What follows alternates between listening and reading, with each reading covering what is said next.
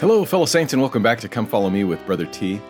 We are going over 3rd Nephi, chapters 8 through 11 today. But before we go too much farther, I misspoke in the last podcast and said that the Nephites were waiting for the major sign of three days of light. And it's really just a day and a night and a day. It wasn't three days of light.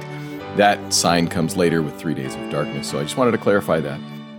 We start off in the 30th year and the people have broken into tribes with the government being completely destroyed. This, by the way, is also a sign for Christ's second coming. In addition, at his second coming, the church will give rise, it's described as a birth, to the kingdom of God, which is a government.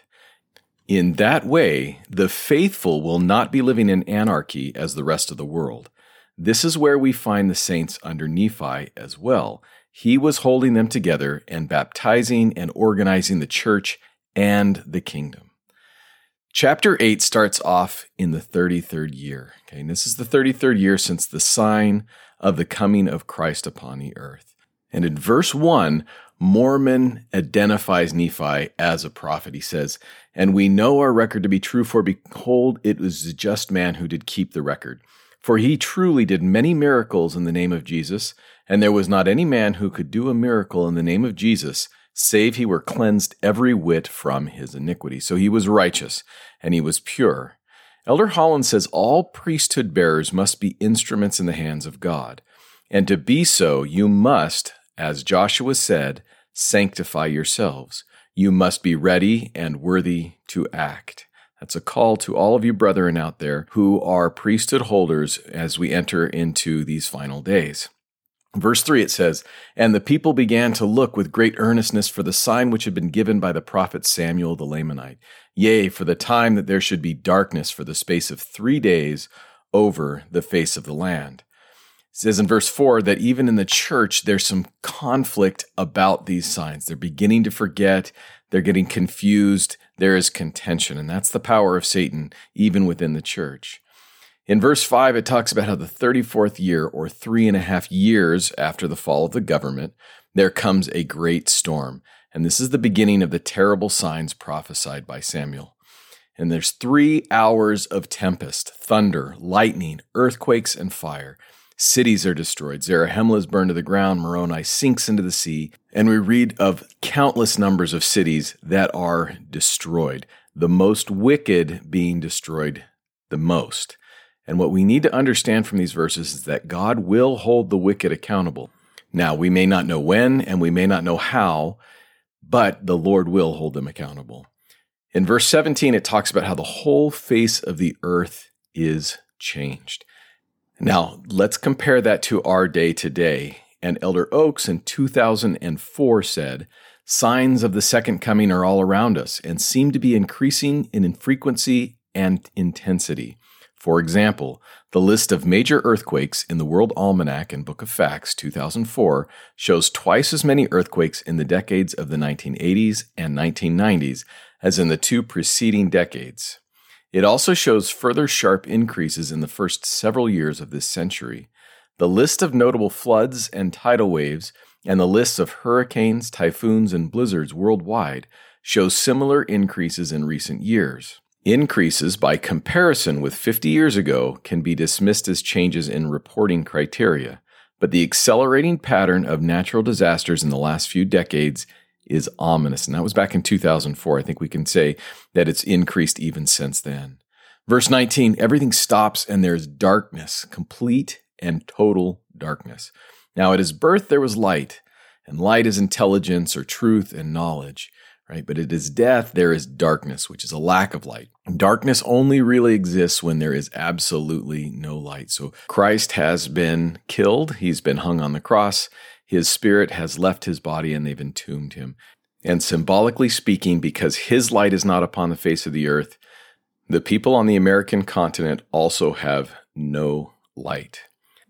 And like we said earlier, this happens for three days, and there's howling and mourning. And what do they do? They wish they had repented. Verse 23, it says, And it came to pass that it did last for the space of three days, that there was no light seen, and there was great mourning and howling and weeping among all the people continually. Yea, great were the groanings of the people because of the darkness and the great destruction which had come upon them. Here's what N. Eldon Tanner said. He said, Today the world is rejecting the messages of the prophets of God. Is it not true that there is weeping and wailing over the face of the land because men are at war one with another? Do we not have among us many who lament the waywardness of their youth and the tragedies that befall them as they turn away from righteousness and suffer the consequences of tampering with alcohol, tobacco, and drugs, and other forbidden things? How many mourners do we have as a result of the lawlessness that is extant in our communities? We need to heed the lessons from the history of the past, lest we be consumed as were some of those earlier civilizations. This was the message Christ brought to those early Nephite people. In chapter 9, verses 1 and 2, they says their voice explaining their destruction. Verse 13 explains that the ones who were spared were done so because they were more righteous. They weren't converted necessarily or faithful, just not as wicked. And obviously, there were some who were very righteous and faithful who listened to Nephi, but the majority still needed repentance, which is why in verses 14 and 15, Christ's voice says, Yea, verily I say unto you, if ye will come unto me, ye shall have eternal life. Behold, mine arm of mercy is, is extended towards you, and whosoever will come, him will I receive, and blessed are those who come unto me. Behold, I am Jesus Christ, the Son of God. I created the heavens and the earth, and all things that in them are. I was with the Father from the beginning. I am in the Father, and the Father in me and in me hath the Father glorified his name. The message is simple Come unto me. This is what Elder Holland said. He said, Come, Christ says lovingly, come follow me. Wherever you are going, first come and see what I do. See where and how I spend my time. Learn of me, walk with me, talk with me, believe. Listen to me pray. In turn, you will find answers to your own prayers. God will bring rest to your souls. Come follow me. What a beautiful, beautiful tribute to the Savior and to his very simple call to us. In verse 19, we learn that the law of sacrifice by the shedding of blood has been fulfilled. And in its place, he says in verse 20, And ye shall offer for a sacrifice unto me a broken heart and a contrite spirit. And whoso cometh unto me with a broken heart and a contrite spirit, him will I baptize with fire and with the Holy Ghost, even as the Lamanites, because of their faith in me at the time of their conversion, were baptized with fire and with the Holy Ghost, and they knew it not. I think that's very interesting that they knew it not. So conversion is definitely a process. Uh, I, I, think most of us know when we were baptized, and especially when we received the Holy Ghost. But at the same time, there is that process of coming unto Christ and getting to know him and being healed and converted on a regular basis. Elder Christofferson said, The Savior said he would no longer accept burnt offerings of animals. The gift of sacrifice he will accept now is a broken heart and a contrite spirit. You can offer the Lord the gift of your broken or repentant heart and your contrite or obedient spirit. In reality, it is the gift of yourself what you are and what you are becoming. Is there something in you or in your life that is impure or unworthy? When you get rid of it, that is a gift to the Savior. Is there a good habit or quality that is lacking in your life? When you adopt it and make it part of your character, you are giving a gift to the Lord.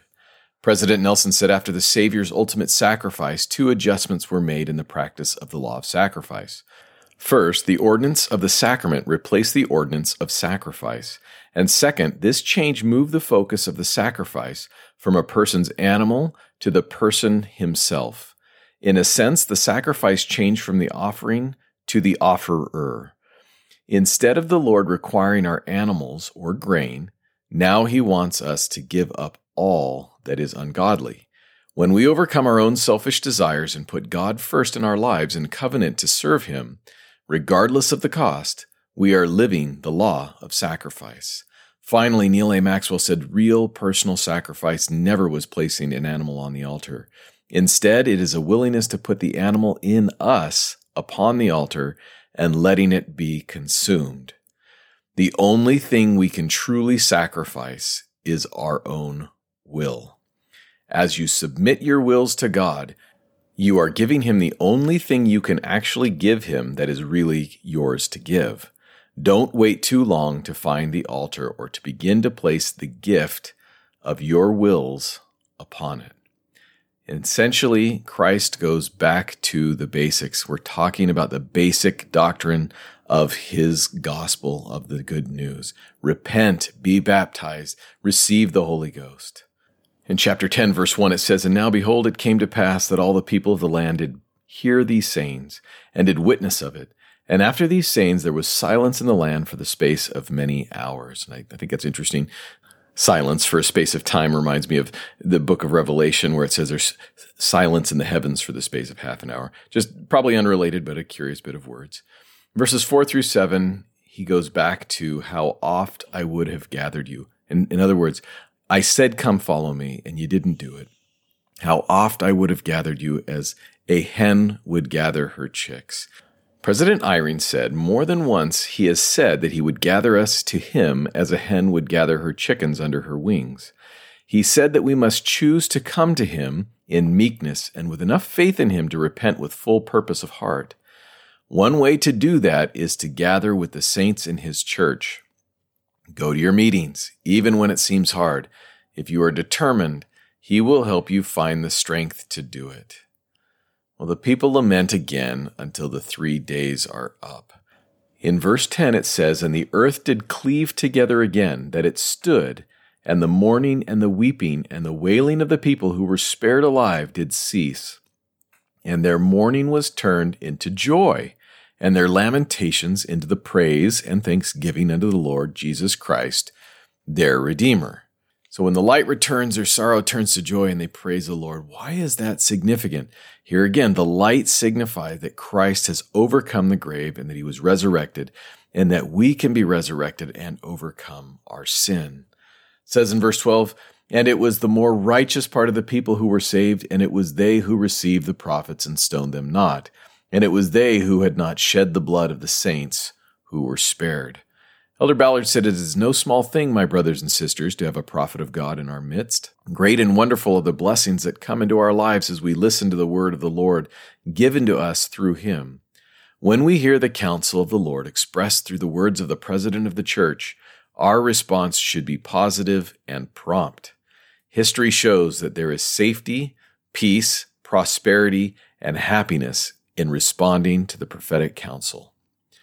Verse 14 is a challenge to us to study the prophecies and look for how they are fulfilled. It says, And now, whoso readeth, let him understand. He that hath the scriptures, let him search them, and see and behold if all these deaths and destructions by fire, and by smoke, and by tempests, and by whirlwinds, and by the opening of the earth to receive them, and all these things are not unto the fulfilling of the prophecies of many of the holy prophets. And I would make that same challenge to us today for his second coming.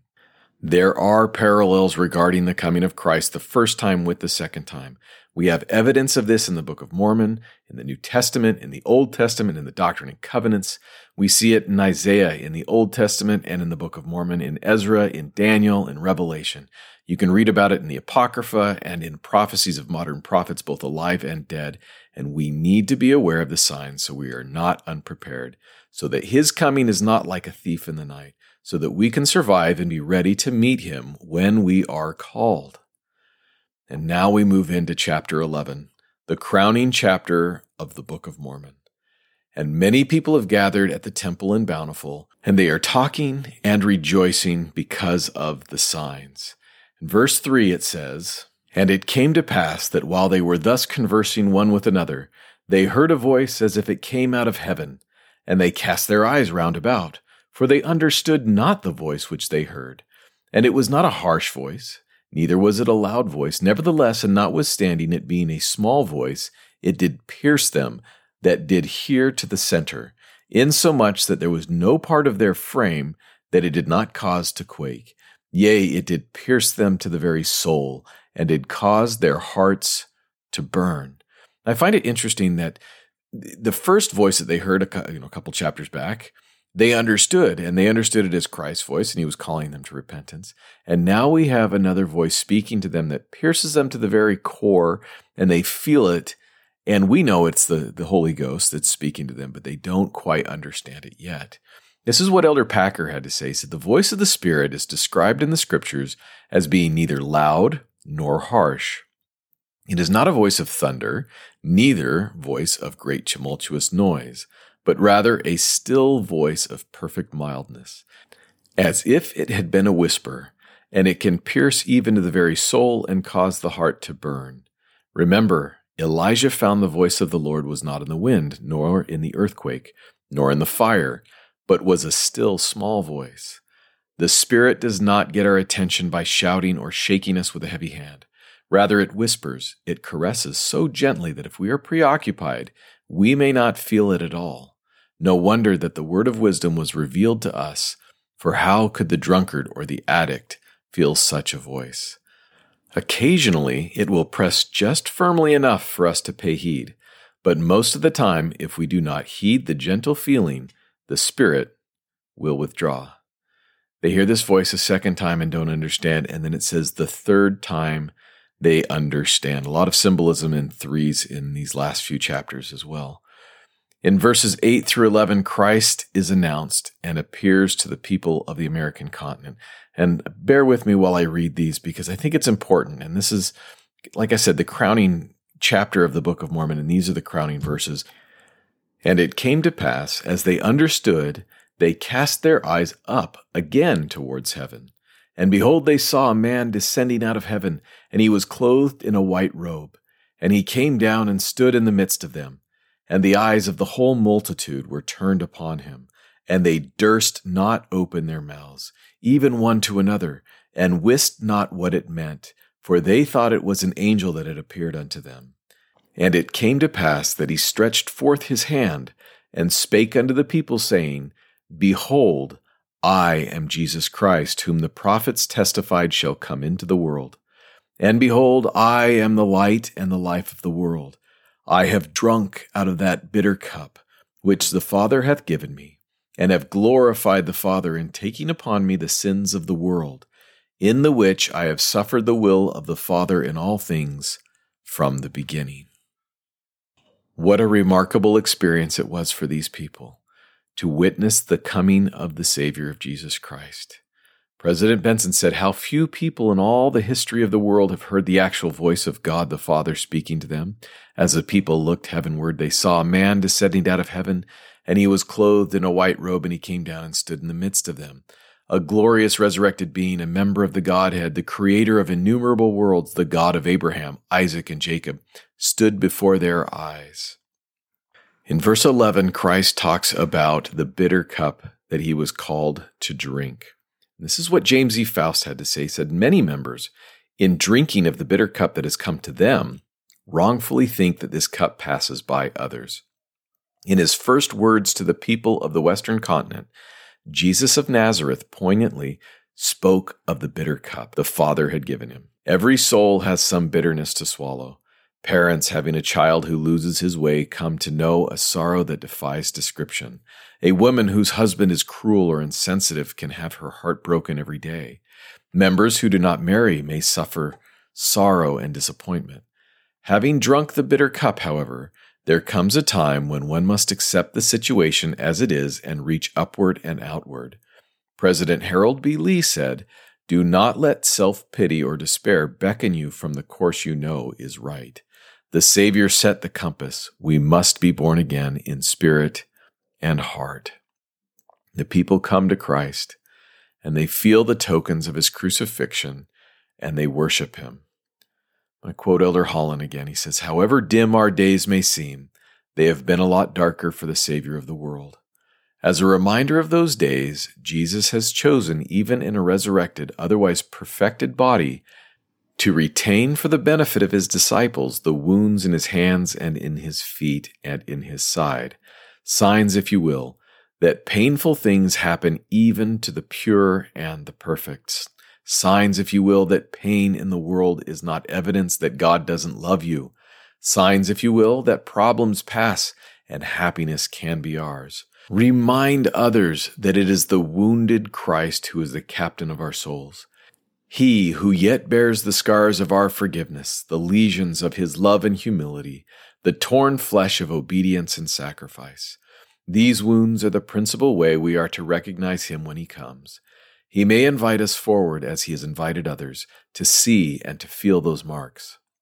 If not before, then surely at that time we will remember with Isaiah that it was for us that God was despised and rejected a man of sorrows and acquainted with grief, that he was wounded for our transgressions, he was bruised for our iniquities. The chastisement of our peace was upon him, and with his stripes we are healed. Verse 16 starts, And when they had all gone forth and had witnessed for themselves, they did cry out with one accord, saying, Hosanna! Blessed be the name of the Most High God. And they did fall down at the feet of Jesus and did worship him.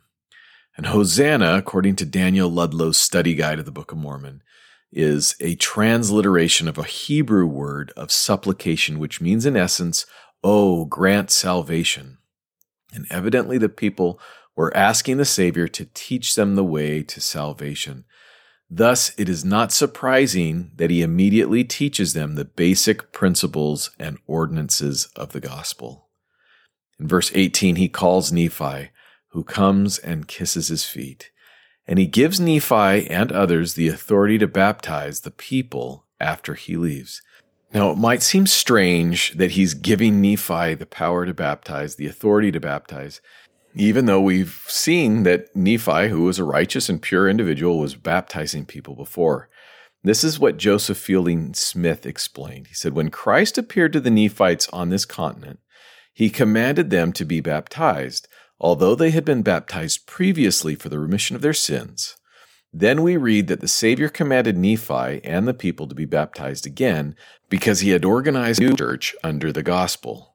For the same reason, Joseph Smith and those who had been baptized prior to April 6, 1830, that baptism for the, was for the remission of sins, were again baptized on the day of the organization of the church.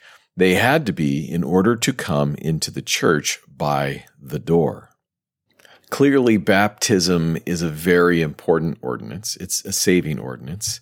It's one of the basic ordinances. And the Savior teaches Nephi and the other disciples exactly how he wants it done so that there is no more contention. And in fact, in verse 29, he warns, For verily, verily, I say unto you, he that hath the spirit of contention is not of me, but is of the devil who is the father of contention, and he stirreth up the hearts of men to contend with anger one with another. We have to be united. President Eyring said, Where people have the Spirit with them, we may expect harmony. The Spirit puts the testimony of truth in our hearts, which unifies those who share that testimony. The Spirit of God never generates contention. It never generates the feelings of distinction between peoples, which leads to strife. It leads to personal peace and a feeling of union with others. It unifies souls. A unified family, a unified church, and a world at peace depend on unified souls. In verse 32, he says, And this is my doctrine, and it is the doctrine which the Father hath given unto me. And I bear record of the Father, and the Father beareth record of me. And the Holy Ghost beareth record of the Father and me, and I bear record that the Father commandeth all men everywhere to repent and to believe in me. So he's confirming that this is from the Godhead, from the Father, the Son, and the Holy Ghost. And verse 33 says, And whoso believeth in me and is baptized, the same shall be saved, and they are they who shall inherit the kingdom of God we go back to the very basics that that fourth article of faith. We believe that the first four principles of the gospel are first faith in the lord jesus christ. Not just faith but faith in the lord jesus christ. Second repentance. Third baptism by immersion for the remission of sins. And fourth the laying on of hands for the gift of the holy ghost. And after that we need to do as it says in verse 37 and again i say unto you you must repent and become as a little child and be baptized in my name, or you can in no wise receive these things. He's going over the basic doctrine. In fact, my doctrine, he uses the term my doctrine eight times in these verses. And he talks of baptism and he talks about building upon the rock and not upon the sandy foundation. The rock is revelation. It's it's his commandments, his, his doctrine as given to us by the prophets, as given to us in the scriptures. Brothers and sisters, how blessed we are to have the gospel of Jesus Christ, to have prophets and apostles who are alive today, who testify and witness of his divinity and who will help us and guide us in these troubling times and in these last days. How blessed we are to have the Book of Mormon, where we can witness the coming of Christ to the people on the American continent, and he will come again. And if we are faithful, we will be caught up with the saints as well and receive him as he establishes his kingdom of peace on the earth. And that is my prayer and that is my hope in the name of Jesus Christ. Amen. Thank you for listening. I hope you've enjoyed this podcast. If you have any comments, questions, or concerns, you can reach me at drjaredthomas at gmail.com or text me at 916 412 2136. Thank you and have a blessed week.